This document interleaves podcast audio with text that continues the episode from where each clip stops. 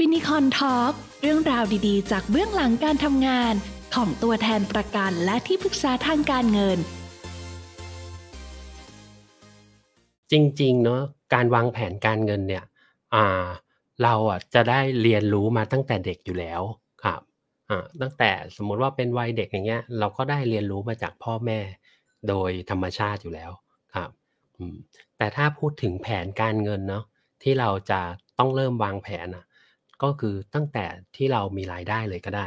อืมแต่ถ้าในต่างประเทศปัจจุบันเนาะเขาก็ให้เริ่มวางแผนตั้งแต่อ่า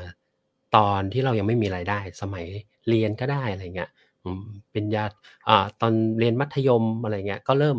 ก็มีให้เริ่มวางแผนการเงินแหละครับอืมก็จริงเนาะเพราะว่าตอนนั้นเราก็มีรายได้เหมือนกันแต่รายได้มาจากพ่อของแม่ของเรานั่นเองนะคะครับใคร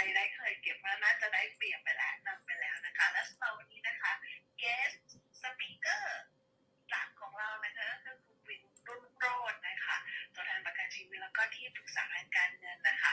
มาเสริมทัพนะคะด้วยผู้ใหญ่ใจดีประจำพินิคอนนะคะก็คือพี่อ้อมสวนีแล้วก็พี่ปุ๊กวัชรินทร์สวัสดีทั้งสามท่านอีกทีหนึงค่ะ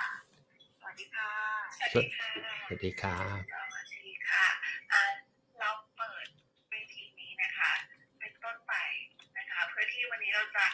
มุ่งไปสู่เป้าหมายเดียวกันก็คือ เพื่อที่จะมีเงินใช้ตลอดชีวิต ครับผมอ่าครับ ก็วันนี้นะครับก็คือจะมาเริ่มต้นว่า เราจะวางแผนการเงินอย่างไรให้มีเงินใช้ตลอดชีวิตนะครับอ่าก่อนอื่นก็คือขอเกริ่นก่อนว่าเอ๊ะไอ้คำว่าวางแผนการเงินเนี่ยมันคืออะไรครับสำหรับหลาย ๆ คนที่ยังที่ยังไม่เคยวางแผนเนาะก็อาจจะสับสน หรือบางคนที่มีประสบการณ์อยู่แล้ว ก็อาจจะอ่า ไม่รู้ว่าขอบขายจริงๆอะครับ วางแผนการเงินมันคืออะไร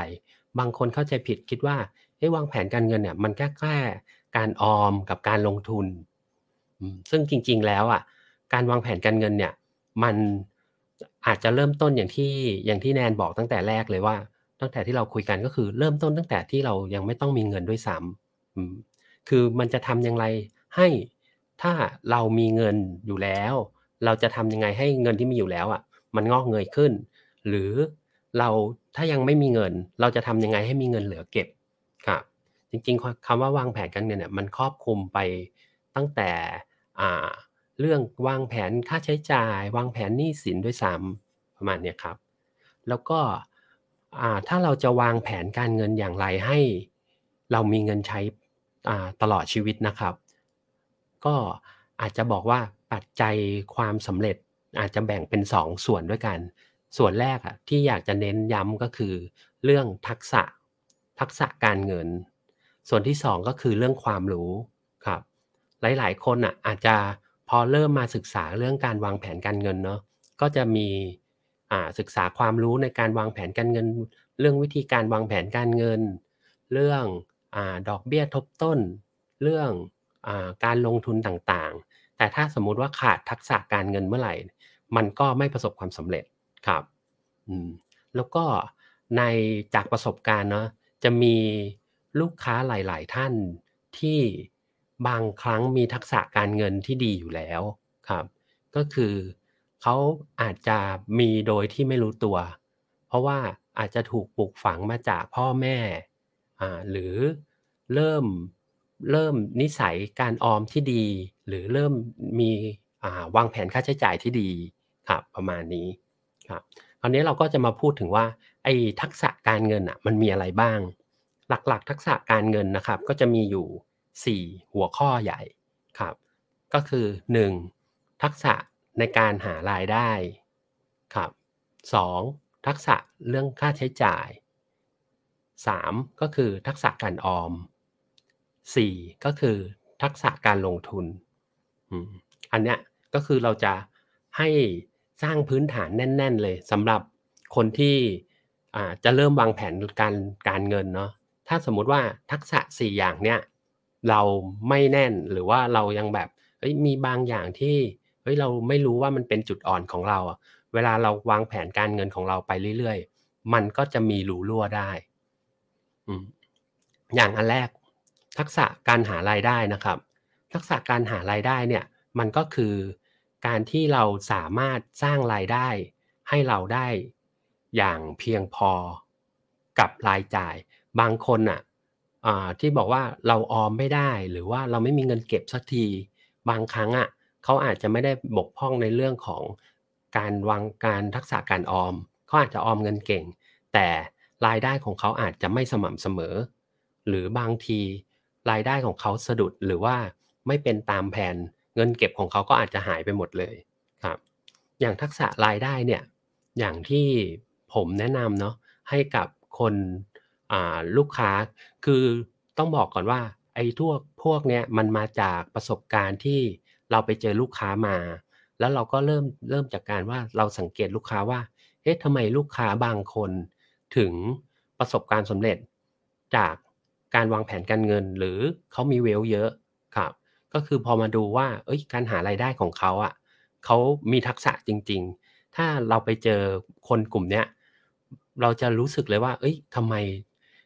เขามีช่องทางการทำมาหากินหรือว่าช่องทางสร้างรายได้เนี่ยหลากหลายครับ แล้วก็สัดส่วนรายได้ของเขาอะครับ ส่วนใหญ่ถ้ามีเวลที่มั่นคงมีมีมีมีเขาเรียกอะไร มีสินทรัพย์ที่ดีอะครับ รายได้ของเขาอะจะส่วนใหญ่นะ จะมีเป็นสองเท่ากับสองเท่าของรายจ่ายอันเนี้ยก็คือให้เราเหมือนแบบพุ่งเป้าเลยว่า เอ้ยเราควรจะทำให้ได้ให้มีรายได้เป็นสองเท่าก่อนครับ แล้วก็ถ้าสำหรับคนที่ยังไม่ถึงเนาะก็อาจจะต้องคิดว่า เอ้ยมันรายได้ของเราเนี่ย เราจะทำยังไงให้มันสูงขึ้นได้ครับ แล้วก็สมสมัยเนี่ย หลังจากยุคโควิดที่ผ่านมาเนี่ย เราก็จะรู้แล้วว่าเอ้ยบางครั้งเรามีรายได้ทางเดียวเนี่ย มันอาจจะไม่เพียงพอครับสำหรับคนหลาย ๆ คนที่ประสบความสำเร็จเนาะก็จะบอกมานานแล้วล่ะว่าเราก็ควรจะมีรายได้หลายทาง ไม่ว่าจะเป็นรายได้หลัก หรือว่ารายได้เสริมหรือว่าบางคนก็จะมีมากกว่าสองด้วยซ้ำครับ ในการในในด้านเนี้ยหรือ ถ้าไม่รู้ว่าแนนเคย มีประสบการณ์ที่แบบ เอ้ย เจอคนที่สามารถหาโอกาสในการสร้างรายได้ได้เสมออะไรอย่างเงี้ย ไม่รู้ว่าเคยเจอกลุ่มประมาณแบบคนแบบนี้ไหมเคยเจอเมื่อวานเนี่ยเพิ่งดูทีวีแล้วทึ่งมากเลย รายการของตีสิบนะคะ ก็คือเขาเรียกว่าอะไรอะ เป็นผู้หญิงที่เลียนแบบเสียงในในใน TikTok แล้วก็ดังแต่ว่าเราก็นึกว่าเออเขาก็ถึงทำ TikTok นะเพราะว่าเทรนสมัยเนี้ย โดยหลักก็คือก็จะเป็นแบบดาว TikTok ก็ก็มีรายได้เข้ามาแล้ว แต่ว่าตัวของน้องคนนี้เนี่ยเขาทำทั้งแบบเสื้อผ้าเด็ก เสื้อผ้าไทยเด็กทำทั้งกระเป๋ากระเป๋าผ้าไทย และยังมีรับออกแบบสถาปนิกอีกโหมีมากมายเลยรู้สึกว่าโอ้เด็กผู้หญิงคนนี้เก่งมากๆเลย คือสามารถที่จะแบบจัดแบ่งเวลาแล้วก็แบบ แล้วก็เพื่อที่จะสร้างรายได้ให้ตัวเองคือไม่ปิดช่องทางเลยช่องทางไหนเปิดก็คือขวามาแล้วก็ตั้งใจทำทุกช่องทางด้วยเหมือนกันค่ะ ใช่เลยครับ ก็คือเนี่ยเอ่ออย่างอาชีพตัวแทนประกันชีวิตหรือที่ปรึกษาการเงินอย่างเราเนาะก็จะได้ไปเจอลูกค้าหลากหลายอ่าพอได้ไปเจอลูกค้าหลากหลาย เราก็จะเจอเลยว่า เอ้ย มันจะมีคนแบบแบบประเภทหนึ่งอะที่มันเราเราจะรู้สึกเลยว่าไม่ธรรมดาครับ เขาสามารถหารายได้ได้หลากหลายจริง ๆ แล้วก็ทุกอย่างเป็นโอกาสของเขาเสมอ แล้วยิ่งโลกปัจจุบันนะ ในการหารายได้แบบออนไลน์เนี่ยมันมีช่องทางในการหารายได้เยอะมาก ไม่ว่าจะเป็นอย่างที่แนนบอกเนี่ยเป็นอาชีพในการพากย์เสียง หรืออาจจะทำคอนเทนต์ออนไลน์ บางคนก็ขายของออนไลน์เพิ่มอะไรอย่างเงี้ยนอกจากงานประจำที่เขามีอยู่ ซึ่งผมก็มีเพื่อนนะเป็น โปรแกรมเมอร์อ่าโปรแกรมเมอร์ของธนาคารอะก็คืออยู่ระดับสูงเลยแหละ เงินเดือนเป็นแสนก็กว่าหลายแสนอะไรเงี้ยอืมเขาก็มีรายได้เสริมในการวาดรูปขายด้วยนะในในในโลกออนไลน์ ซึ่งเขาชอบวาดรูปอยู่แล้วตั้งแต่ตั้งแต่สมัยเรียนอ่าเขาก็วาดรูปไปเรียนคอร์สก็วาดรูปสีน้ำนู่นนี่นั่นแล้วพอวาดรูปเขาก็ลองเอามาขายเป็นอ่าสมัยนี้เขาเรียกว่า MFT นะเป็นเป็น asset ดิจิตอล ก็ขายได้ครับ ขายได้แบบหลายรูปหลายเป็นแบบหลายหลายสิบหลายร้อยรูปเลยอะไรเงี้ย อืม ก็เนี่ยมันจะเป็นเป็นเป็นสิ่งแรกที่อยากจะเน้นว่าเอ้ยเราควรจะมีอันแรกก่อนเนาะก็คือทักษะการหารายได้ที่ดีครับแล้วก็ควรจะมีการสร้างรายได้หลายช่องทางครับอย่างที่สองเนาะอย่างที่สองที่เราบอกทักษะการการใช้จ่าย ทักษะการใช้จ่ายเนี่ยบางคนก็จะแบบ เออถ้าฟังแบบเอ้ยเรื่องการวางแผนการเงินเนี่ย ผมมาพูดเรื่องการหารายได้การจ่ายอะไรเงี้ย บางทีแบบเออเหมือนที่เกิดตั้งแต่แรกอะแบบว่า เอ้ย วางแผนการเงินมันก็ต้องมามองที่ออมกับการลงทุนสีอะไรเงี้ยทำไมเรามาดูที่ทักษะการจ่าย ซึ่งจริง ๆ เนี่ยทักษะการใช้จ่ายเนี่ยเป็นสิ่งที่เพิ่มเงินให้เราได้อย่างมหาศาล ถ้าคนคนสามารถใช้จ่ายเป็น มันก็จะลดค่าใช้จ่ายได้เยอะมาก แล้วก็สำหรับกลุ่มเวลเหมือนกันที่เจอมา อันนี้ก็คือต้องเรียกว่าโชคดีนะที่มาทำอาชีพนี้แล้วก็เหมือนว่าพอเราได้เจอแล้วมันก็ซึมซับเรื่องอ่าทัศนคติหรือว่าซึมซับมุมมองการการใช้จ่ายของเขาอะ่ะว่าเอ้ยเขาว่ามีวิธีในการใช้จ่ายที่ดี แล้วทำให้อ่า รายได้เหมือนเหมือนว่า เราไม่ต้องหารายได้เพิ่มอะแต่มันมีรายได้เพิ่มมาจากการใช้จ่ายอ่าถ้าฟังตรงนี้อาจจะงงว่าเอ้ยเราจะมีรายได้เพิ่มจากการใช้จ่ายได้ยังไงครับ เช่น อันเนี้ยถ้าวัดจากคนปกติเลยนะ จะจะขอเรียกว่าคนปกติกับคนไม่ธรรมดาดีกว่า คนไม่ธรรมดาเนี่ยเขาจะวัดจากการใช้บัตรเครดิตกลุ่มคนที่แบบมี wealth เยอะๆนะเขาจะเก่งเรื่องการใช้บัตรเครดิตมากเลย เขาจะรู้เลยว่า เขาจะใช้ที่ไหนอย่างไรให้มันได้ประสิทธิภาพสูงสุด ไม่ว่าจะเป็นสะสม point ไม่ว่าจะเป็นส่วนลด หรือว่าในการเก็บแต้มทั้งหลายอะไรอย่างเงี้ย ซึ่งตรงนี้แหละ บางคนก็จะแบบว่ามองว่า เอ้ย มันก็แค่เล็ก ๆ น้อยๆเอง แต่จริง ๆ มันไม่ไม่เล็กน้อยนะ เพราะว่ามันสามารถสร้างเงินให้เรากลับมามากกว่าการลงทุนด้วยซ้ำอย่างวันวันนี้ก็ไปเจอไปเจอมา ก็ไปเจอคุยไปคุยกับลูกค้ามาก็ไปกินกินกาแฟอะไรเงี้ยก็สั่งสตาร์บัคโน่นนี่นั่น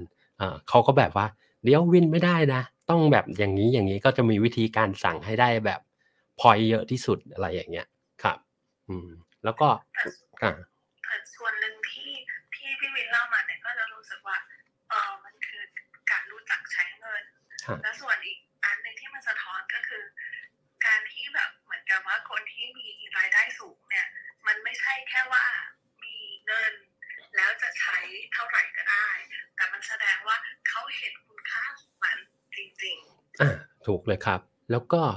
อ่าเรื่องทักษะการใช้จ่ายเนอะบางทีอะเราไม่เราไม่ได้จำเป็นว่าเราต้องเป็นอยู่กลุ่มที่แบบมีรายได้สูงอะไรเงี้ยถ้าเปรียบเทียบง่าย ๆ ว่า สมมติเรามี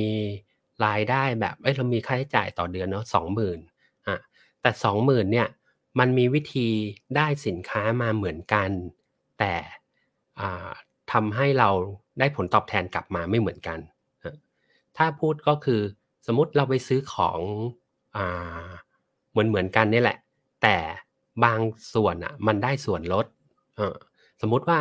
คนปกติเลยนะ จากการที่แบบใช้จ่ายเนี่ย บางคนก็คือซื้อโดยที่แบบไม่ได้คิดอะไร มันก็ราคาของมันก็ราคานี้อยู่แล้วอะไรเงี้ยแต่คนที่แบบ มีทักษะตรงเนี้ยเขาจะรู้เลยว่าที่ไหนมันถูกกว่ากันอ่าที่ไหนมันอ่าต้องรอต้องรอแบบไหนอะถึงขั้นนั้นนะ ต้องรอแบบไหนซื้อเมื่อไหร่ยังไงซื้อผ่านอะไร แล้วก็ใช้บัตรเครดิตอะไร สมมุติง่าย ๆว่า คนธรรมดานะ ก็อาจจะเสียค่าใช้จ่ายสองหมื่นไปก็จบสองหมื่นแต่คนที่แบบมีทักษะเนี่ยสูงๆ มันจะมีส่วนลดประมาณสักสิบถึงสามสิบเปอร์เซ็นได้เลย ในการที่เขามีวิธีในการจ่ายที่ดีครับ แล้วถ้าลองคิดดูว่าถ้ามันเป็นได้ส่วนลด 30%จาก 20,000เนี่ยเท่ากับเรามีรายได้ในการเก็บออมเพิ่มขึ้นเดือนละ 6,000 เลยนะแล้ว 6,000เนี่ยมันเก็บมาเรื่อยๆ หลาย ๆ ปี 10 ปีเนี่ยเท่ากับเวลเขาก็เพิ่มขึ้นเรื่อยๆครับแล้วคนกลุ่มเนี้ยเขาก็จะมักได้แต้มสะสมฟรีจากบัตรนู้นบัตรนี้ครับทำให้ มันยิ่งเพิ่มสินทรัพย์ เพิ่มแอสเซทเขามากเรื่อยๆครับก็จริงๆแล้วถ้าพูดถึงมันก็เหมือนการเปรียบเทียบเนาะเปรียบเทียบราคาคือให้เวลาใส่ใจกับมันสักหน่อย ในเรื่องของการเปรียบเทียบต่าง ๆ ว่าเออเราจะเอา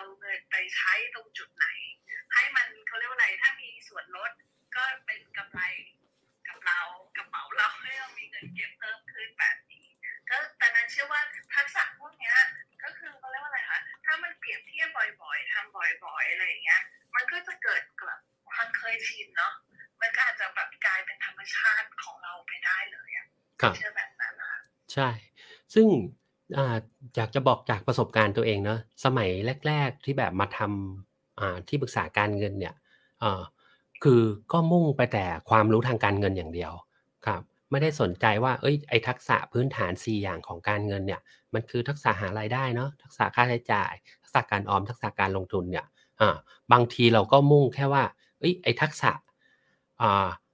ว่าเราจะทำยังไงให้ได้ผลตอบแทนดีที่สุด นู่นนี่นั่น หรือว่าเราจะเก็บเงินให้ได้มากที่สุด แต่เราพอเราลืมไอ้สองอย่างเนี้ยเข้าไปเนี่ย บางทีมันก็เงินมันก็ไม่ได้โตเท่าที่เราต้องการครับ แล้วก็อย่างทักษะเรื่องการใช้จ่ายเนาะอ่าก็จะมาแชร์ว่ามันมีคีย์สำคัญอะสามอย่าง สมมุติว่าเราจะซื้ออะไรสักอย่างเนาะอ่าให้เราคิดในสามประเด็นเนี้ยว่าสิ่งที่เราซื้อเนี่ย มันตรงกับสามอย่างนี้หรือไม่ถ้ามันถ้ามันตรงเราก็ตัดสินใจจะซื้อมันได้ อย่างแรกเลยก็คือ สิ่งที่เราซื้อเนี่ยเราซื้อมันอะราคาของเนอะมันมีมูลค่ามากกว่าราคาหรือเปล่า อย่างก็จะมีลูกค้าหลาย ๆ คนก็จะมาถาม อย่างเช่นซื้อสมมุติว่าลูกค้าที่แบบเพิ่งเริ่มทำงาน ก็จะถามว่า เอ้ย ควรซื้อรถก่อนไหม หรือควรซื้อโน้ตบุ๊กไหมอะไรอย่างเงี้ยหรือบางทีก็จะซื้อคอนโด ยังก็แบบจะมันจะทำให้อะไรจ่ายเราเยอะไหมอะไรอย่างเงี้ยสิ่งแรกที่เราตัดสินใจเลยก็คือ สิ่งที่เราซื้อเนี่ยมันสร้างมูลค่าให้เรามากกว่าราคาหรือเปล่าครับ เหมือนเคยคุยกับขับของที่อื่นๆนะก็เขาจะมามาถามว่าเออเนี่ยจะซื้อโน้ตบุ๊กสักอันเนี่ยมันต้องมันแบบเป็นสินค้าสิ้นเปลืองไหมหรือว่า มันควรจะซื้ออะไรเงี้ยอ่าถ้าเราใช้ตรงเนี้ยมาวัดเนาะเราก็จะรู้ว่า เอ้ยไอ้โน้ตบุ๊กของเราเนี่ย มันอาจจะสร้างมูลค่าถ้าสมมตินะ มันมาสร้างรายได้ให้เราได้ มันสร้างมูลค่าให้เราได้ หรือเราลงทุนกับมันในการซื้อให้มันของมีประสิทธิภาพแล้วก็ของที่ดีไปเลย เนี่ยบางครั้งอะมันก็จะได้เงินกลับมาที่มากกว่าราคาของมันครับอ๋อแล้วก็อันหนึงเนี่ยที่สังเกตเห็นเนาะ ลูกค้าที่มีเวลเยอะๆเนี่ยเขาจะซื้อของที่ดีไปเลยครับที่แบบใช้แล้วแบบ เอ้ยมันมันคุ้มค่า คือสำหรับบางคนอาจจะมองว่า เอ้ยมันแพงสิ้นเปลืองอะไรเงี้ยอ่าแต่เวลาที่เขาซื้อเขาจะเลือกของที่แบบ performance แบบมูลมันดีไปเลย แล้วก็ใช้ได้นานไปเลยอะไรเงี้ยแล้วพอมันมองระยะยาว ถือว่ามันจะประหยัดกว่าด้วย แล้วก็สามารถสร้างรายได้หรือว่าสามารถสร้างมูลค่าได้มากกว่าราคาที่เขาซื้อครับอันเนี้ยอย่างแรก อย่างที่สองก็คืออะครับก็คือจริงๆเรื่องเงินก็คือให้ใช้เหตุผลมากกว่าอารมณ์นั่นเองใช่ไหมคะใช่ก็คือบางคนก็จะแบบอ่าไม่เข้าใจคำว่ามูลค่าเนาะมูลค่ากับเรื่องราคาเรื่องตัวเลขไอ้เรื่องราคาเนี่ยมันก็คือเรื่องตัวเลข อย่างของชิ้นหนึ่งสมมุติว่ามือถือสักสักอันหนึ่งเนี่ย อ่า เราลงทุนอย่างตัวเองก็เคยเป็นเนาะก็คือแบบ เอ้ย ซื้อมือถือธรรมดาก็ได้อะไรอย่างเงี้ยเออแต่พอมาวัดกันจริง ๆอะเราซื้อแบบดีไปเลย แล้วเราก็ใช้ได้หลาย ๆ ปีเนี่ย มันคุ้มกว่าที่จะซื้อแบบหมื่นต้นๆแล้วก็ใช้ปีก็ก็พังแล้วหรือว่าก็มีปัญหาหรือว่าบางที มันก็ไม่ได้มีประสิทธิภาพเท่าไหร่ครับแล้วก็อ่าอย่างที่สองเนาะก็คือ เราควรจะใช้เงินเพื่อเพิ่มพัฒนาทักษะของเราครับในการที่แบบเราจะซื้ออะไรสักอย่างเนี่ย ถ้าสมมุติว่าเงินที่เราจ่ายไปเนี่ย มันเพิ่มทักษะเราได้อ่าอันนั้นอะก็คือควรที่จะซื้อมันครับ ควรที่จะใช้กับมันได้อืมแล้วอย่างทักษะกับงานอดิเรกอย่างเงี้ยค่ะอืมยอมไหมคะคิดออกการใช้เงินเพื่อซื้อทักษะจะเป็นทักษะประเภทไหนอืมแล้วถ้าสมมติว่า เราพอใจอย่างเงี้ยค่ะถือว่าเป็นการสิ้นเปลืองไหมคะอ่า อันเนี้ยมันจะไปตรงกับข้อสามที่กำลังพูดพอดีใช่ครับ ก็คือใช้เงินเพื่อซื้อประสบการณ์ อืม อันเนี้ยก็คือ พอสังเกตแล้วก็เหมือนแบบสังเกตแล้วก็ย่อยออกมาเนาะว่า เวลาที่เขาจะจ่ายตังค์คนที่แบบเอ้ยมีเวลเยอะ ๆ เนี่ยเขาจะจ่ายตังค์กับอะไรสักอย่างหนึ่งน่ะ เขาก็จะมองสามอย่างเนี่ยเป็นพื้นฐาน นอกจากนอกจากปัจจัยพื้นฐานที่จะเขาจะต้องใช้จ่ายเนาะเรื่องการกินการอยู่นู่นนี่นั่นถ้าสมมติอย่างที่แนนถามเมื่อกี้เออก็คือถ้าเงินที่เขาจ่ายไปเนี่ยมันสร้างประสบการณ์ให้เขา เขาก็พร้อมที่จะจ่ายอืมเพราะว่าอย่าลืมไปว่าประสบการณ์ที่เราเพิ่มขึ้นเรื่อย ๆ เนี่ย สุดท้ายมันก็จะมาสร้างรายได้ให้เรากลับขึ้นมาเอง โดยที่เราไม่รู้ตัว อ่าครั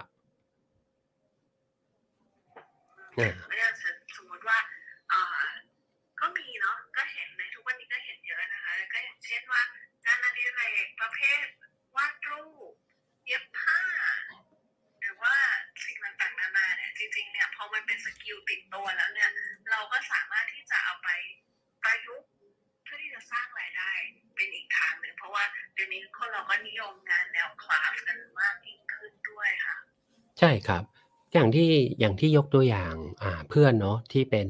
ทำเกี่ยวกับโปรแกรมเมอร์ของธนาคารเนี่ย อืมเขาก็ลงทุนไปซื้อ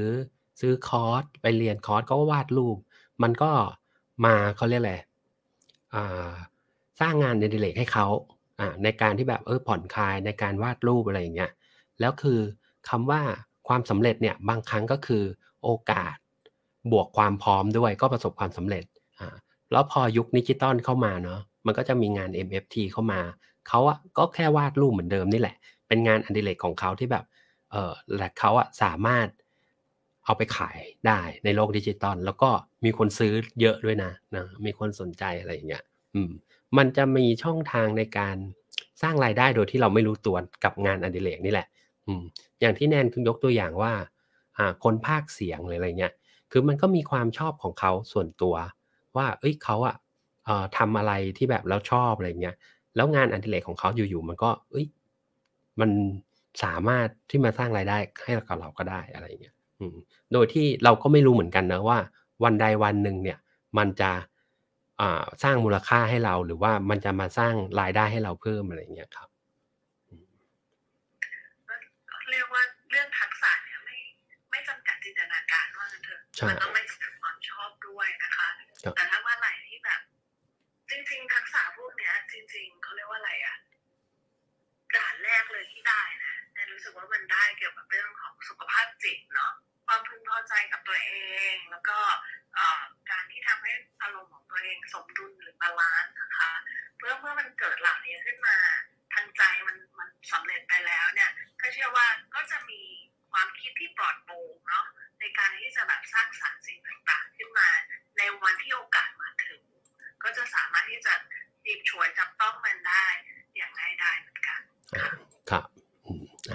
คือเนี่ยผ่านไปแล้วสองทักษะเนาะสำหรับอ่าย้อนให้สำหรับคนที่แบบว่าเพิ่งเข้ามานะครับก็คืออ่าในการวางแผนการเงินอย่างไรให้เรามีเงินใช้ตลอดชีวิตเนาะก็คือคีย์สำคัญอะมันมีอยู่องค์ประกอบอยู่สองส่วน ก็คือส่วนแรกก็คือทักษะทางการเงิน ส่วนที่สองก็คือความรู้ทางการเงินอ่าเราจะอ่าศึกษาหรือว่าเราจะเพิ่มอันใดอันหนึ่งอย่างเดียวเนี่ยมันก็อาจจะ ไม่ประสบความสำเร็จเท่าที่ควรครับแล้วคราวนี้เราก็เข้ามาพูดถึงเรื่องทักษะทางการเงินก่อน ทักษะการทางการเงินเนี่ยก็มีอยู่ 4 อัน ทักษะหารายได้ ทักษะการใช้จ่าย ทักษะการออม ทักษะการลงทุน ซึ่งเราผ่านไปแล้วสองอัน ทักษะการหารายได้เนี่ยก็คือคีย์สำคัญเลยคือ เราควรจะมีรายได้มากกว่ารายจ่าย 2 เท่าครับอืมแล้วก็อันที่ 2 ทักษะการใช้จ่าย ทักษะการใช้จ่ายเนี่ย อืมก็เมื่อกี้ที่ให้เป็นคีย์ไว้ก็คือว่าหนึ่งถ้าจะซื้ออะไรเนี่ย มูลค่าในการที่เราซื้อต้องมากกว่าราคาอืมแล้วก็อันที่สองก็คือสิ่งที่เราซื้อเนี่ย มันเพิ่มทักษะให้เราไหมกับอย่างที่สามก็คือสิ่งที่เราซื้อเนี่ย มันสามารถสร้างประสบการณ์ให้เราไหม บางคนน่ะ เที่ยวแบบเออชอบท่องเที่ยวอะไรเงี้ยก็คือใช้จ่ายไปกับเงินส่วนเนี่ย แล้วก็สุดท้าย ไอ้ประสบการณ์เนี่ยมันก็กลับมาสร้างรายได้ให้ให้กับเราด้วยครับแล้วก็อ่าพอมาอย่างที่สามเนาะทักษะการออม ทักษะการออมจริงๆอะเป็นทักษะที่อ่าง่าย แต่คนส่วนใหญ่ที่ไม่ประสบความสำเร็จก็คือจะทำได้ยาก เพราะว่าไม่ได้ถูกการฝึก หรือบางครั้งอะก็จะไม่มีก็เลยทนต่อ ความเคยชินเดิมๆไม่ได้อะไรเงี้ยจริงๆ คีย์ของมันคือ เราจะเราจะออมยังไงให้มันสม่ำเสมอนั่นเอง ซึ่งความรู้ทางการเงินหลังๆอะเขาก็ได้แบบบูไว้แล้วแหละว่า สมมุติว่าเราจะออมให้ประสบความสำเร็จเนาะเราก็ต้องออมก่อนจะจ่าย คือเราแผนไว้เลยว่าเราจะออมเท่าไหร่ พอเรามีรายได้เข้ามาปุ๊บเราก็ตัดไปออมก่อนเลย สิ่งเนี้ยถือว่าง่ายที่สุดแล้วว่าเราจะทำ เราจะทำให้มีแผนการออมที่ดีครับ อยู่ที่ว่าเราอะจะออมเท่าไหร่กี่เปอร์เซ็นต์โน่นนี่นั่นครับ ซึ่งอ่าซึ่งณตรงเนี้ยทักษะการออมเนี่ยอย่างที่บอกก็คือว่าบางคนเนาะก็มีแผนการออมว่าเฮ้ยอยากจะออม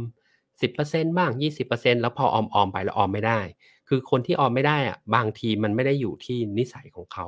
หรือว่าทักษะการออมของเขา บางทีเขาอย่างที่บอกว่าเขาอาจจะ มีรายได้ไม่สม่ำเสมอทำให้ออมแล้วก็พลาดแล้วก็ไปกลับไปกลับมาอะไรอย่างเงี้ย มันก็ทำให้การวางแผนการเงินมันไม่ประสบความสำเร็จครับ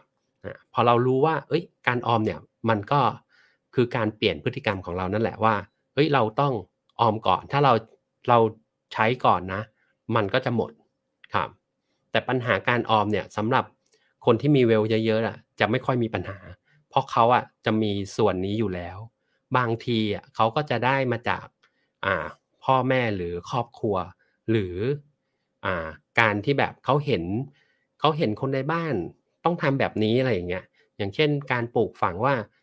เราพาลูกของเราเนาะไปซื้อฉลากออมสิน หรือพาไปเปิดบัญชีเก็บเงินอะไรเงี้ยพอเขาปลูกฝังอยู่แล้วอะไอ้ตรงเนี้ยมันก็ง่าย แต่สำหรับคนที่แบบไม่ไม่ได้มีส่วนนี้มาตั้งแต่เด็กหรือว่าเอ้ยเก็บเงินไม่อยู่นู่นนี่นั่นก็ ขอให้ลองเริ่มดู 10%จากรายได้แล้วก็ตัดออกมาครับ แล้วก็มาดูว่าเราจะมาลงทุนที่เฮ้ยมาฝากที่อะไรอะไรเงี้ย โดยที่เราไม่ต้องไปคิดถึงว่าเฮ้ยมันจะได้ผลตอบแทนเท่าไหร่อะไรเงี้ยเราฝึกให้มันเป็นนิสัยก่อนครับอย่า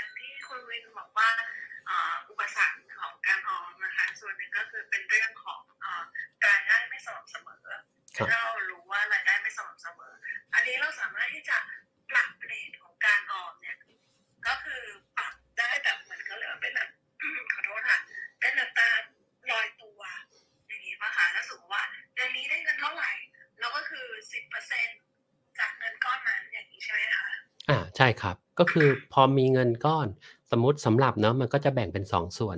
สำหรับคนที่มีงานประจำจริง ๆสำหรับพนักงานประจำเนี่ยการวางแผนการเงินอะ จริง ๆ ง่ายนะ เพราะว่าเขาอะมีรายได้สม่ำเสมออยู่แล้วอ่าแต่แค่บางคนอะเขาไปสร้างภาระหนี้ไว้เยอะเกินไป มันต้องกลับมาแก้ไขก่อนอแต่ถ้าสมมติว่าคนไม่ได้มีหนี้สินเลยนะะแล้วก็เป็นพนักงานเงินเดือน มันสามารถบังคับในการออมง่าย ก็คือพอเงินเดือนเข้ามาเท่าไหร่ เราก็ตัดไปออม อย่างที่เราวางแผนไว้ อย่างเช่นเราจะออมกเกษียณ 10% 5%ไปซื้ออะไรเราก็ว่านไปไปซื้อ IMF หรือว่าไปซื้อประกันเพิ่มอะไรอย่างเงี้ยครับ ส่วนใหญ่ที่เจอก็คืออ่าแผนการเงินคือพอเขาไม่รู้ในการวางสัดส่วนการเงิน เขาก็เลยมีภาระ ในการจ่ายครับอาจจะมีภาระเรื่องหนี้หรือว่าบางทีอาจจะมีภาระการออมระยะยาวทิ้งไว้อยู่แล้ว อย่างบางคนอะเขาก็ออมเก่งนะ ก็คือซื้อประกันออมทรัพย์ไว้หลายฉบับเลยครับ แต่คือซื้อไปซื้อมาจนสุดท้ายสภาพคล่องไม่มีอย่างเงี้ยเป็นต้นครับ อันนี้ก็คือส่วนหนึ่งของคนที่มีรายได้สม่ำเสมอ ส่วนคนที่เป็นฟรีแลนซ์หรือคนที่เป็นอ่าเจ้าของกิจการ เจ้าของกิจการเนี่ยก็คือบางทีรายได้ไม่สม่ำเสมอ เขาก็จะไม่รู้ว่าเอ้ยเขาจะดึงออมเท่าไหร่ยังไงอะไรอย่างเงี้ยครับหรือบางทีก็ขึ้นขึ้นลงลงเขาก็ไม่รู้ว่าเอ้ยจะมาจ่ายเท่าไหร่ อันนี้จะมีความยากกว่าครับ แต่ก็อย่างที่บอกเคล็ดลับก็คือ พอเรามีรายได้กำไรมาก้อนหนึ่งเท่าไหร่เราก็แบ่งสัดส่วนไปเลยครับแต่ถ้าถ้าสำหรับคนที่มีรายได้ไม่สม่ำเสมอเนาะก็จะแนะนำว่าก็ควรจะออมให้เยอะหน่อย กับบางทีก็อาจจะ 20% 30%หรือถ้าเป็นฟรีแลนซ์เนอะบางบางคนก็แนะนำเลยว่า พอรายได้กำไรมาปุ๊บ อย่างโปรเจกต์เนี้ยจบออกมากำไร 2 3 แสน ก็ออมไปเลย 50%เก็บไว้แล้วที่เหลือค่อยมาว่าเราจะจ่ายใช้จ่ายอะไรบ้างประมาณเนี้ยครับนอกจากเรื่องเกี่ยวกับรายได้ไม่สม่ำเสมอแล้วเมื่อกี้คุณวินก็จะพูดถึงอีกข้อหนึ่งที่เป็นปัญหานั่นก็เลยเรื่องของความอดทน อันนี้ได้เห็นภาพนะเพราะว่านันนี้มีความมี ความส่วนได้ส่วนเสียกับข้อดีก็คือ เรารู้สึกว่าเมื่อเราออมไปออมไปแต่แบบว่า มันยอดมันเพิ่มทีละติดทีละติดอย่างเงี้ยมันจะแบบว่าจะพังแผนตัวเองอยู่ตลอดเวลาอย่างเงี้ยค่ะอันนี้คุณวินครับแนะนำยังไงคะอ่า ถ้าสำหรับมันจะมีคนที่อ่าออมไม่ได้อ่ากลุ่มเนี้ยก็จะคือเป็นกลุ่มที่แบบออมไม่ได้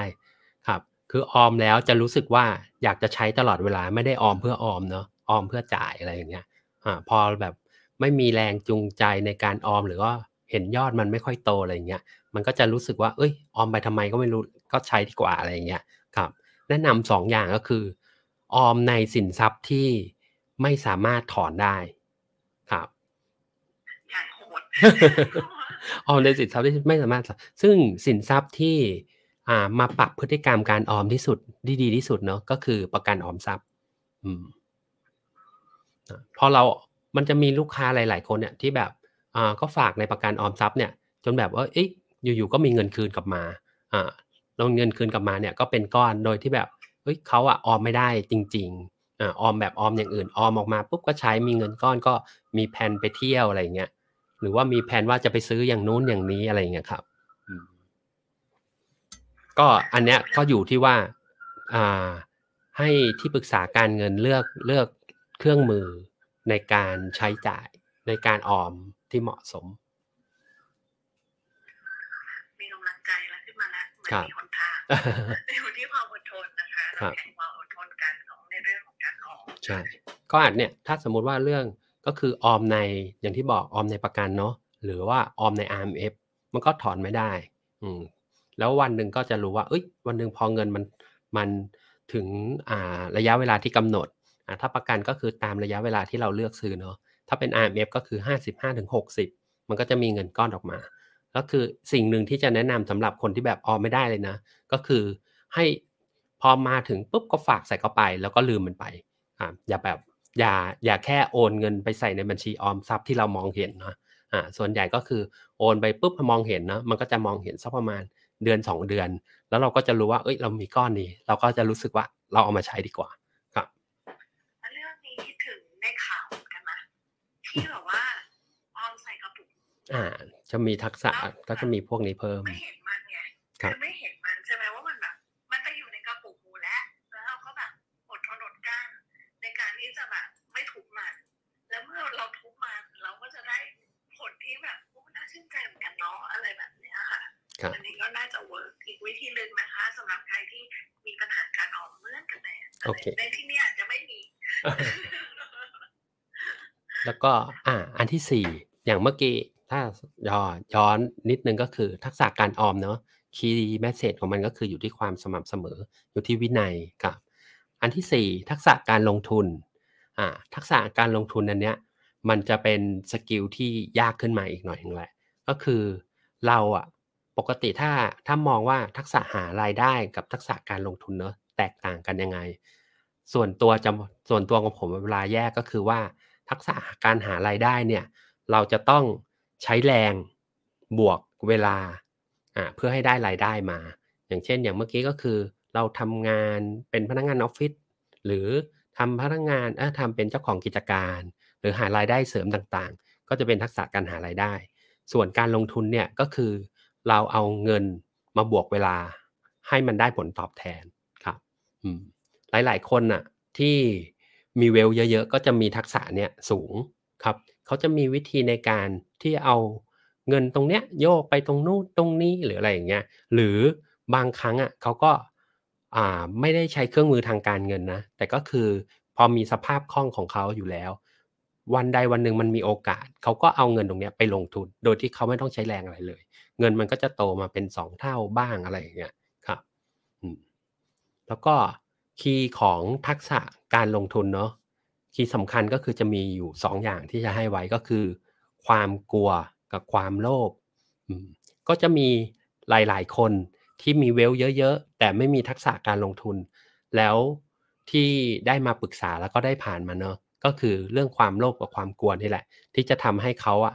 อ่าทำให้รายได้เอ้ยทำให้สินทรัพย์ของเขาลดลงครับ ก็มีแบบว่า เอ้ย เห็นว่าผลตอบแทนที่นี่ดีแล้วก็น่าเชื่อถือแล้วก็เอาเงินไปลงทุนอ่าไม่ว่าจะเป็นเหมือนที่เคยเจอในในลูกค้าส่วนตัวนะ ก็จะแบบไปลงทุนในสหกรณ์บางอย่างที่แบบอยู่ๆก็ชิ่งหายไป ก็ขาดทุนเป็น 10 ล้านอย่างเงี้ยก็มีหรือบางครั้งก็ไปเชื่อ ซึ่งหลาย ๆ คนอะ อาจจะคิดว่า เอ้ยโถทำไมแบบเขา มีเงินขนาดนั้น แต่ทำไมถึงว่าถึงแบบพลาดอะไรง่าย ๆ ซึ่งทักษะเนี่ยถ้าเราไม่มีเนาะเราจะแยกไม่ออกจริง ๆ ว่า เอ้ยบ้านไหนที่มันเป็นหลอกลวง หรือว่าอันไหนที่มันเป็นการลงทุนจริง ๆ อันไหนที่มันเป็นสแกมอันไหนที่มันเป็น investment ซึ่งบางครั้งอะมันมันไอความโลภนี่แหละ มันบังตาครับบังตาแบบง่าย ๆเลยทำให้เราพลาด อันนี้ก็คืออย่างหนึ่งและคืออันที่สองก็คือความกลัว ความกลัวก็คือว่า บางครั้งคนที่มีเวลเยอะๆเนี่ย ก็จะรู้สึกว่าไม่อยากจะไม่กล้าไม่อยากจะลงทุนหรือไม่กล้าลงทุน เพราะว่าเหมือนแบบเขาสร้างเวลมาแล้วประมาณหนึ่งแต่ก็คือกลัวว่า เอ้ย บางอย่างเนี่ย เราเราไม่เขาเรียกทนความผันผวนมันไม่ได้ หรืออย่างถ้าเราสังเกตเนาะที่ผ่านมาไม่ว่า สามสี่ปีที่ผ่านมามันมีแต่ข่าวไม่ดี ถ้าคนเราไปโฟกัสเรื่องข่าวไม่ดีเนาะมันก็จะแบบว่าเอ้ยสงครามมีเทรดวอร์มีโควิด แล้วก็อ่านี่มีสงครามยูเครนมีการขึ้นดอกเบี้ยของเฟดอะไรเงี้ย ซึ่งทุกอย่างเนี่ยมันก็มีข่าวด้านลบมาตลอดอ่าตลอดที่ผ่านมาที่อยู่ในอาชีพนี้นะสิบปี มี มีเรื่องฟองสบู่แตก มีเรื่องอันนู่นนี่นั่น เต็มไปหมดเลย ถ้าคนที่แบบกลัวเนาะก็จะไม่ได้ลงทุน ซึ่งความกลัวนี่แหละ จะทำให้เราพลาดการลงทุนไปเลยครับอะก็จบละสี่ทักษะที่ที่จะเน้นไว้แล้วคือสี่ทักษะเนี่ยมันจะบอกว่ามันต้องค่อยๆฝึก ค่อยๆแบบอ่าลองทำแล้วเราคือสิ่งแรกก็คือเราต้องมาดูว่าอ่าอันไหนที่เราเด่น มาประเมินตัวเองง่าย ๆ ว่าอันไหนที่เราแบบว่า เอ้ย อันเนี้ยเราอะมีความสามารถนะอะไรเงี้ย อันไหนที่เราว่าเอ้ยเรารู้สึกว่า อันเนี้ยเราด้อยเราไม่รู้เรื่อง เราก็ค่อยๆฝึกกับมัน อย่างเช่นเมื่อกี้ก็คือแนนอาจจะบอกว่าทักษะการออมไม่ดีอ่าเราก็ต้องหาวิธีการอ่าเปลี่ยนพฤติกรรมของเราเปลี่ยนนิสัยอะไรอย่างเงี้ยเราก็ออมเงินในสินทรัพย์ที่อ่ามันอาจจะออมแล้วถอนไม่ได้อะไรอย่างเงี้ยหรือบางคนก็คือ มีรายได้ทางเดียวก็ควรหารายได้หลาย ๆ ทาง แล้วก็อาอาจจะแบบคบกับคนที่แบบ เอ้ย มีแบบรู้ทางการหาเงินเยอะอะไรเงี้ย บางทีเราการเราไปอยู่ใกล้กับใครเนาะอ่า ทักษะพวกเนี้ยหรือ หรือทัศนคติมันก็จะส่งต่อมาได้ครับโอเคแล้วก็อ่าก็ครับ แบบที่บอกว่าคบคนพาลคนพาลพาไปหาผิดคบบัณฑิตบัณฑิตพาไปหาผลแบบนี้ใช่ไห มันมีมันมีรีเสิร์ชด้วยนะว่า เอ่อถ้าเรามีเพื่อนแบบไหนที่แบบสนิทอะเราก็สิบคนหรือห้าคนนี่แหละจำไม่ได้ละก็คือเราก็จะมีเวลเท่ากับค่าเฉลี่ยของกลุ่มด้วยนะ อืมครับทำให้ทำให้มันก็คือพูดจริง ๆ ก็คือมันก็อย่างที่บอกนะไอ้พวกความรู้หรืออะไรบางอย่างเนี่ย บางทีเราก็หาไม่ได้จากหนังสือ อะเราก็มารู้จากจากคนใกล้ตัวที่เขามีประสบการณ์แล้วเขาก็แล้วก็แนะนำหรือว่าบางทีเราก็เกิดจากการสังเกตอะถ้าพูดถึงแบบว่าในครอบครัวเนอะอย่างเราก็จะมีพฤติกรรมเหมือนพ่อกับแม่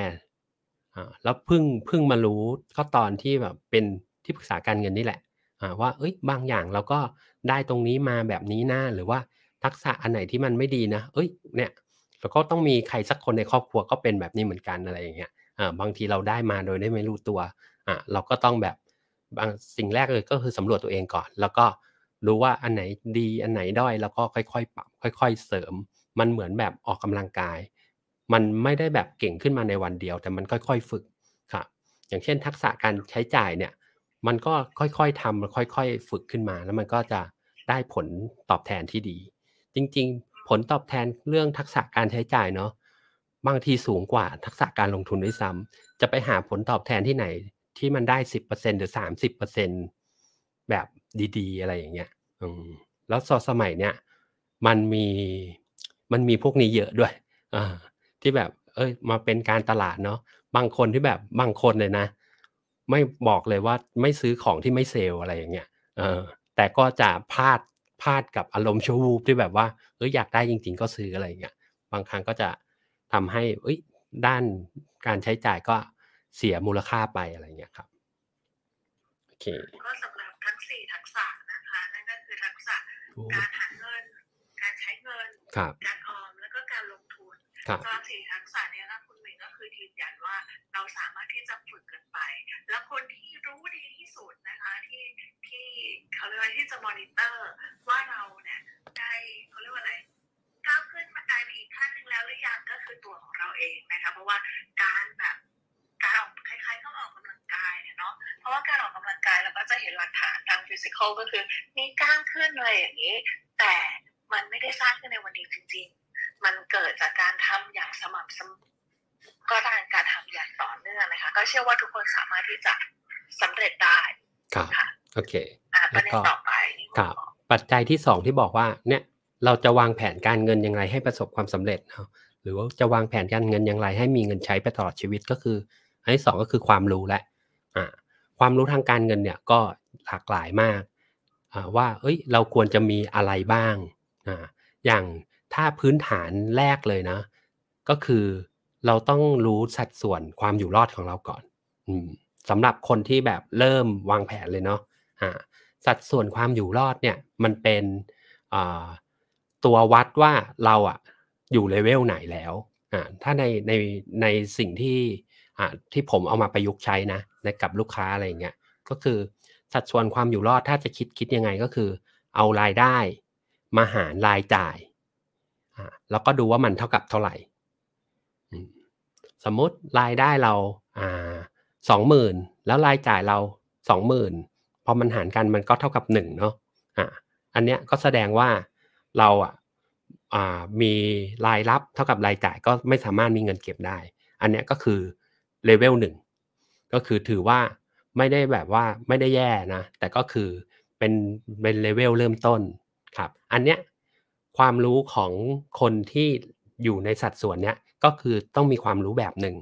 อ่าแล้วถ้าสมมุติว่าเราเอารายได้มาหารายจ่าย แล้วมันเกิดน้อยกว่าหนึ่ง ก็คือรายจ่ายมันมากกว่านั่นเอง มันอาจจะเป็นศูนย์จุดเท่าไหร่ว่ากันไป อันเนี้ยเราต้องมาเพิ่มสองอย่างที่เน้นๆเลยก็คือต้องเพิ่มรายได้ ทักษะการเพิ่มรายได้ แล้วก็ทักษะการค่าใช้จ่าย แล้วก็อีกงานหนึ่งก็คือจากการหนี้สินอันนี้ก็ต้องมีความรู้อันหนึ่งมาดูว่าหนี้สินอันไหน มันควรจะต้องปิดก่อนอ่าหนี้สินอันไหน มันเป็นหนี้สินที่ดีหนี้สินอันไหนที่ไม่ดีอะไรอย่างเงี้ยอันนี้ก็ ก็แบ่งได้เลยว่าเอ้ยถ้ามันน้อยกว่าศูนย์เนาะคุณต้องมีคุณรู้แล้วว่าคุณต้องไปหาความรู้ทางการเงินแบบไหนครับ ถ้าสมมุติว่าหนึ่งขึ้นไปแต่ยังไม่ถึงสองอ่าที่บอกตอนแรกเลยนะว่า รายได้ของเราควรจะมีมากกว่ารายจ่ายสองเท่าอืมพอเรามาหารกันเนอะถ้าเรามีรายได้มากกว่ารายจ่าย มันก็จะได้หนึ่งกว่าไปเรื่อยๆ จนถึงเกือบเกือบถึงสองอันเนี้ยก็เป็นเป็นเลนส์ของคนทั่ว ๆ ไปครับอะอันนี้ก็คือเราต้องรู้เลยว่า เอ้ยเราจะทำยังไงอ่ากับกับสินทรัพย์ของเรา ซึ่งความรู้เนี่ยมันก็จะเป็นเช่น ความรู้เรื่องอ่ามูลค่าตามเวลาอะไรเงี้ยความรู้เรื่องดอกเบี้ยทบต้นอ่าหรือว่าความรู้ในเครื่องมือทางการเงินต่างๆครับอาจจะคนกลุ่มเนี้ยคือเริ่มมีรายได้มากกว่ารายจ่าย แล้วก็อาจจะเพิ่งเริ่มในการวางแผนการเงิน ครับบางครั้งอาจจะไม่รู้ไม่รู้จักเครื่องมือทางการเงินที่มากพอ ถ้าเรารู้จักเครื่องมือทางการเงินที่มากพอ เราก็สามารถใช้ได้แบบมีประสิทธิภาพครับแล้วก็กลุ่มที่สามเนาะก็คือกลุ่มที่ตัวเลขสัดส่วนความอยู่รอดเนี่ยมากกว่าสองอ่ากลุ่มเนี้ยจะสบายจะเหมือนว่าจะเริ่มแบบเริ่มแบบทำวางแผนได้ง่าย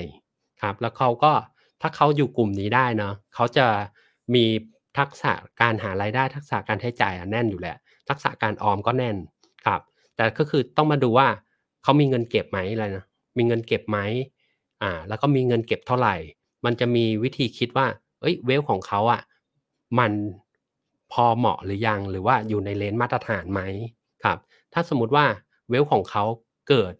ไม่ได้สูงมากอะอันนี้เราก็จะรู้แล้วว่าเอ้ยทักษะการออมของเขาอะอาจจะน้อย เขาอาจจะแบบไม่ไม่ได้เขาเรียกอะไรรายจ่ายในในต่อเดือนหรือว่ารายจ่ายในชีวิตประจำวันอาจจะไม่ได้เยอะ แต่เขาอาจจะเอาเงินก้อนไปใช้อะไรอย่างอื่นครับอันนี้ก็มามาดูเรื่องการออมแล้วก็มาดูเรื่องการลงทุนครับส่วนใหญ่คนกลุ่มนี้ก็จะเริ่มเริ่มเขาเรียกว่าอะไรเริ่มมีปัญหาทางการเงินนะ แต่ก็คือไม่ได้มีปัญหาที่ว่า เอ้ยเงินไม่พอใช้ แต่ก็คือว่าเริ่มไม่รู้ว่าจะแบ่งสัดส่วนการเงินไว้ที่ไหน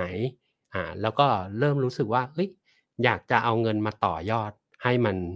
ให้มันสร้างผลตอบแทนที่ดีขึ้นประมาณนี้ครับก็จะแบ่งความรู้ทางการเงินอะแบ่งตามสัดส่วนความอยู่รอดเลย ว่าสามกลุ่มเนี้ยจริง ๆ ความรู้ทางการเงินไม่เหมือนกันอ่าแล้วคือพอเราบางทีเราอะเลเวลเราเลเวลศูนย์อยู่เลย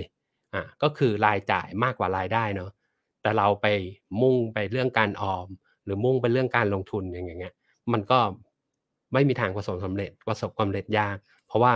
เรายังไม่มีฐานที่ดีเลยครับอืมก็คือถ้าเราจะหา survival ratio นี่ก็คือกระดาษปากกาต้องมาแหละครับ ง่ายทุกอย่างๆตัวเลขเนี้ยง่ายมากเลยนะ คือสมัยสิบปีที่แล้วแปดเอ้ยโอ้นานเนาะเก้าปีที่แล้วเนี่ย แบบเอ้ย ตัวเลขนี้มันแบบคิดออกมาได้ไงมันแค่อะไรมันจะรู้สึกว่าไม่ค่อยมีประโยชน์สมัยนั้นนะที่แบบว่าก็คือเอารายได้มาลบรายจ่ายแค่นั้นแหละ มันเหมือนแบบคิดง่าย ๆ ว่า เรามีรายได้มากกว่ารายจ่ายหรือเปล่าอะไรเงี้ยเออแต่จริง ๆ แล้วมันเป็นแบบพื้นฐานในการสำรวจตัวเองเลย พอเริ่มทำมาเรื่อยๆเนี่ย ถึงรู้ว่า เอ้ย จุดแรกเนี่ย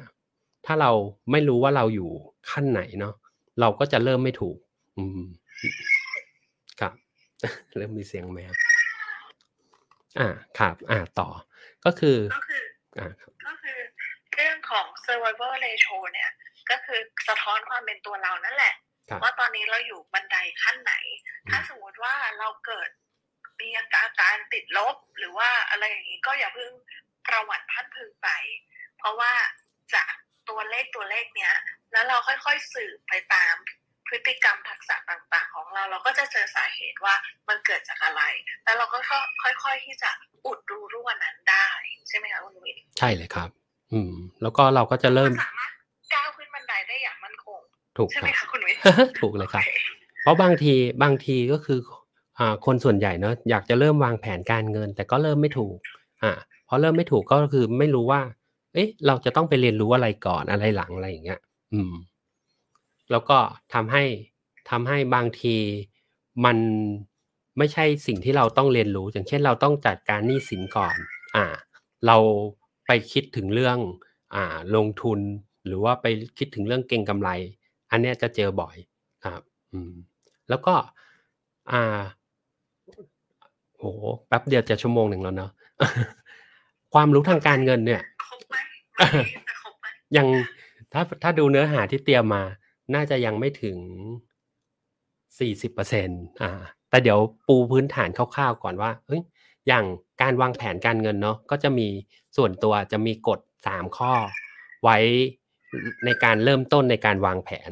ครับ อืม สิ่งแรกเลยก็คือ สมมุติว่าเราเรารู้แล้วว่า อ่า เราอะ อยู่เลเวลไหนเนาะแล้วเราก็รู้แล้วว่า เอ้ย ทักษะอะไรที่เราดี หรือว่าทักษะอะไรที่เราอ่อนเนี่ย เราก็จะเริ่มที่จะฝึก หรือว่าเริ่มที่จะพัฒนาตรงนั้นอ่าแล้วเราก็มาเริ่มวางแผน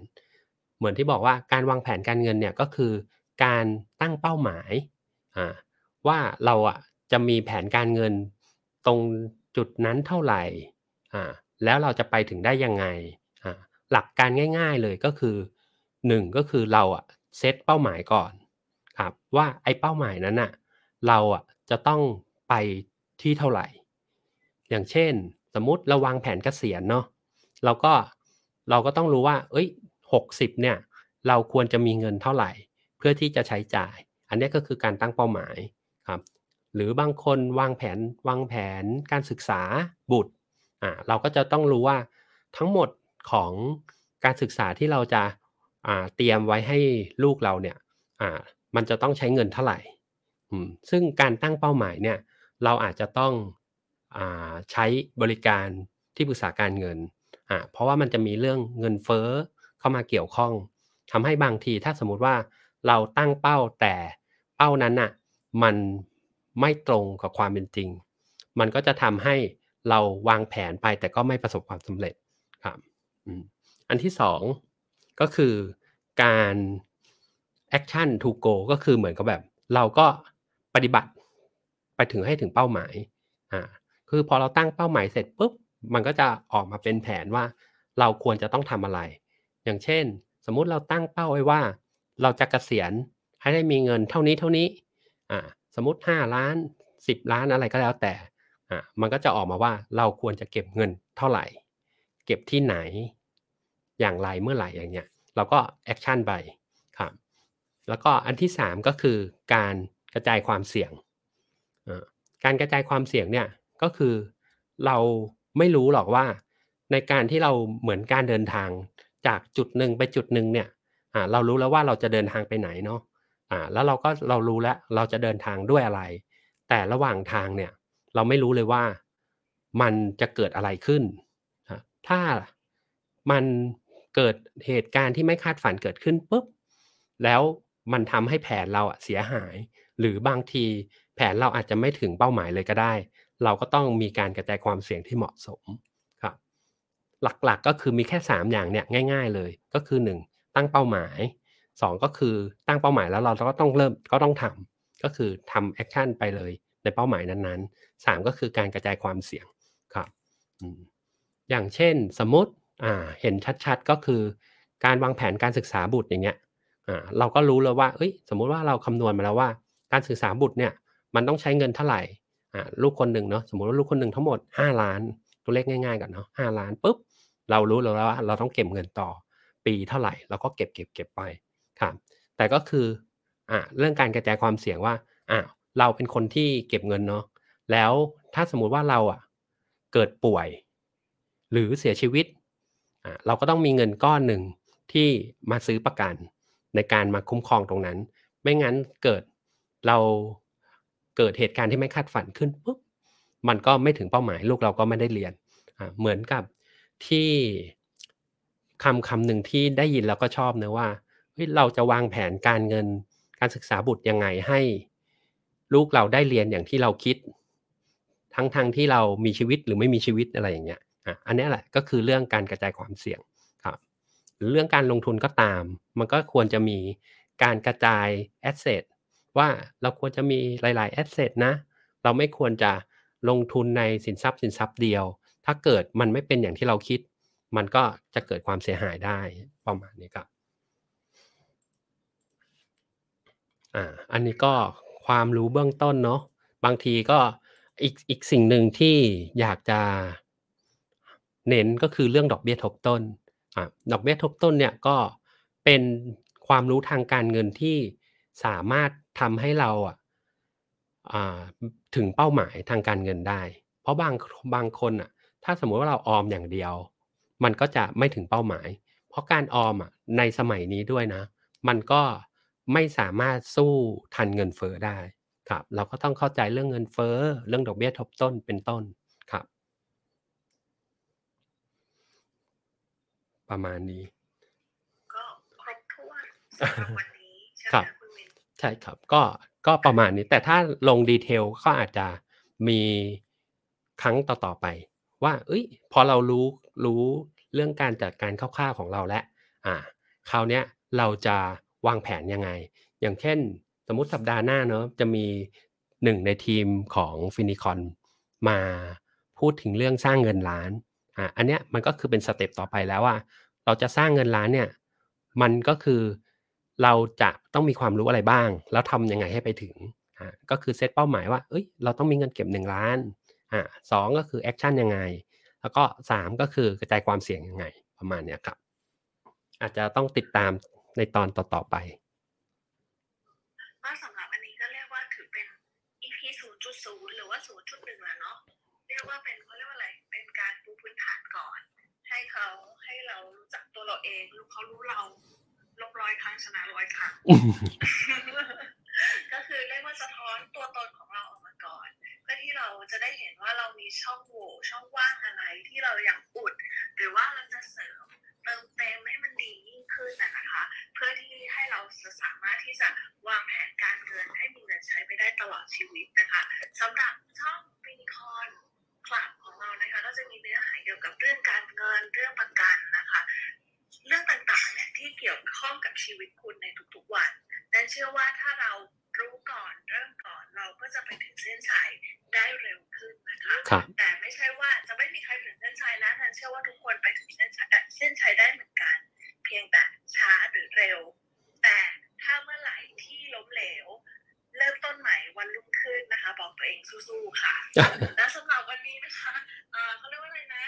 เอ่อคนที่ มาฟังนี่ก็จะเป็นคุณหน้าคุณตากันนะคะ ก็ขอบคุณทุกท่านที่สละเวลามาฟังเพราะว่าตอนนี้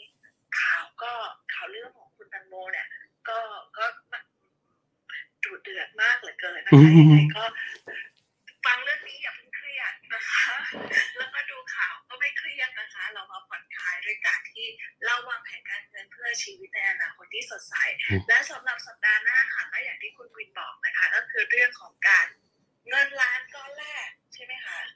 ช่ครับของหนึ่งในทีมงานของฟินิคอนเรานี่แหละจะมามาว่า เอ้ย เราจะสร้างเงินล้านสมมติสำหรับคนที่เริ่มต้นเนาะ แต่ก็คือต้องมาดูก่อนเลยว่า เนี่ยสัดส่วนความอยู่รอดของเราอะมันมากกว่าหนึ่งแล้วนะอะไรอย่างเงี้ย ถ้าสมมุติว่าเราน้อยกว่าเนาะก็อาจจะเรื่องต้องไปฟังเรื่องการจัดการหนี้อะไรเงี้ย แล้วก็เมื่อกี้อย่างที่แนนสรุปเนาะ มันจะมีคำว่า เอ้ย พื้นฐานเนี่ย มันทำให้นึกถึงเรื่องเรื่องเล่าอันหนึ่งที่ อ่าเขาเรียกอะไร อาจารย์เหมือนอาจารย์ที่ปรึกษาการเงินเนี่ยที่เขาสอนมาแล้วก็แบบเออนึกถึงเรื่องนี้ขึ้นมาเลย เรื่องแบบพื้นฐานเนี่ยซึ่งซึ่งอาจารย์คนเนี้ยเขาชอบเขาชอบเกี่ยวกับกังฟูเป็นคนสิงคโปร์นะเออเขาก็จะเขาก็จะแบบสมัยก่อนเราก็จะเริ่มไม่เข้าใจว่าเอ๊ะทำไมพูดแต่เรื่องเดิมๆซ้ำๆเรื่องอะไรที่แบบเรารู้อยู่แล้วอะไรเงี้ยอืมเขาก็เขาก็ยกตัวอย่างมาว่าเนี่ยเขาเคยดูหนังเรื่องไอ้นี่ไหมเชิญหลงอะไรเงี้ย อืม ก็จะเป็นคนที่มีอายุหน่อยนะเขาก็ดูเหมือนแบบอ่าเหมือนแบบตอนที่เขาเชิญหลงฝึกอะฝึกกังฟูเนะเขาก็งงว่าเอ้ยทำไมอาจารย์เขาอะให้ทำอะไรก็ไม่รู้ ให้แบบเหมือนแบบถอดเสื้อใส่เสื้ออะไรเงี้ย แล้วก็อาจจะนั่งนั่งแล้วก็แบกน้ำไว้อะไรเงี้ยเออแล้วก็ไม่ไม่ได้สอนกังฟูสักทีเราแล้วก็เอ้ยทำไมถึงแบบทำอย่างเงี้ยอยู่นานเป็นเดือนเดือนๆจนสุดท้ายก็แบบทนไม่ได้ เราก็เริ่มแบบเอ้ยหนีดีกว่า ไม่อยากเรียนแล้วอะไรอย่างเงี้ย แล้วพอออกมาปุ๊บก็เจอจริง ๆ ก็เจอคู่อริเก่าอ่าแต่พอเจอคู่อริเก่าเนี่ย ด้วยความที่แบบเขาจะนึกถึงภาพนึกนึกถึงภาพตอนที่สอนในคลาสได้เลย ก็คือจะถอดเสื้อใส่เสื้ออย่างเงี้ย แล้วก็คืออะสุดท้ายก็คือพอคู่อริมาเนี่ยเขาก็เหมือนแบบมันมีพื้นฐานท่าทางของเขาออกมาเองอะ่ะ แล้วครั้งนั้นอะเขาก็สู้กับ อ่าคู่อริเก่าชนะ แล้วเขาก็วิ่งกลับมาหาอาจารย์เหมือนเดิม บอกว่าเอ้ยเข้าใจแล้วว่าเอ้ยทำไมเราต้องรู้พื้นฐานหรืออะไรอย่างเงี้ยประมาณเนี้ยครับอันเนี้ยก็คือสิ่งสุดท้ายที่จะฝากไว้ พื้นฐานสำคัญมากครับแล้วก็เป็นเป็นเขาเรียกว่าอะไรนะคะถ้าสำหรับวันนี้ก็คือขอบคุณผู้ฟังทุกท่านแล้วก็ขอบคุณถ้าพูดถึงในสายของตัวแทนประกันและที่ปรึกษาการเงินนะคะก็ต้องขอบคุณคุณลูกค้าทุกท่านด้วยเหมือนกันใช่เลยเพครัราะบคุณ ให้ให้ตัวแทนประกันและที่ปรึกษาทางการเงินเนี่ยเขาเรียกว่าอะไร ได้ได้ได้ได้ฝึกกระบวนท่าทางการเงินให้แข็งแกร่งขึ้นเรื่อยๆนะคะครับและสำหรับวันนี้ค่ะขอให้ทุกคนพักผ่อนให้เต็มที่นะคะสำหรับข่าวเคิร์อะไรก็ดูพอดีนะคะ อย่าค่ะเพราะว่าเราอยากให้ทุกคนมีสุขภาพจิตที่สมบูรณ์และสำหรับสัปดาห์หน้าค่ะมาสร้างเงินล้านก้อนแรกพร้อมกันนะคะ ที่ฟินิคอน 6โมงเย็นนะคะ เช่นเดิมค่ะสำหรับวันนี้นะคะ เราทุกคนขอบคุณทุกท่านมากนะคะ แล้วก็พบกันอาทิตย์หน้า สวัสดีค่ะ ครับ ขอบคุณทุกคนครับ สวัสดีครับ